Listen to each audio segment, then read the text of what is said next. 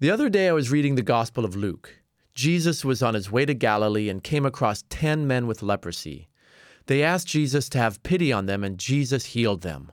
Now here's the verse that stood out to me. Luke 17:15. It says, "One of them, when he saw he was healed, came back, praising God in a loud voice. He threw himself at Jesus' feet and thanked him." Jesus healed 10 men. Of the 10, only one returned to thank him. How convicting. Jesus has healed us too.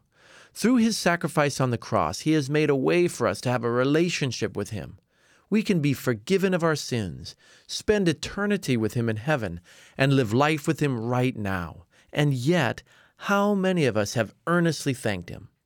Are our daily lives clearly showing people our love and gratitude for our Savior? If we're to reach our world, people have to see that we are different. Our lives should reflect thankful hearts. As followers of Jesus, we need to show and tell the world how grateful we are for the difference Jesus Christ has made in our lives. This is Andrew Palau.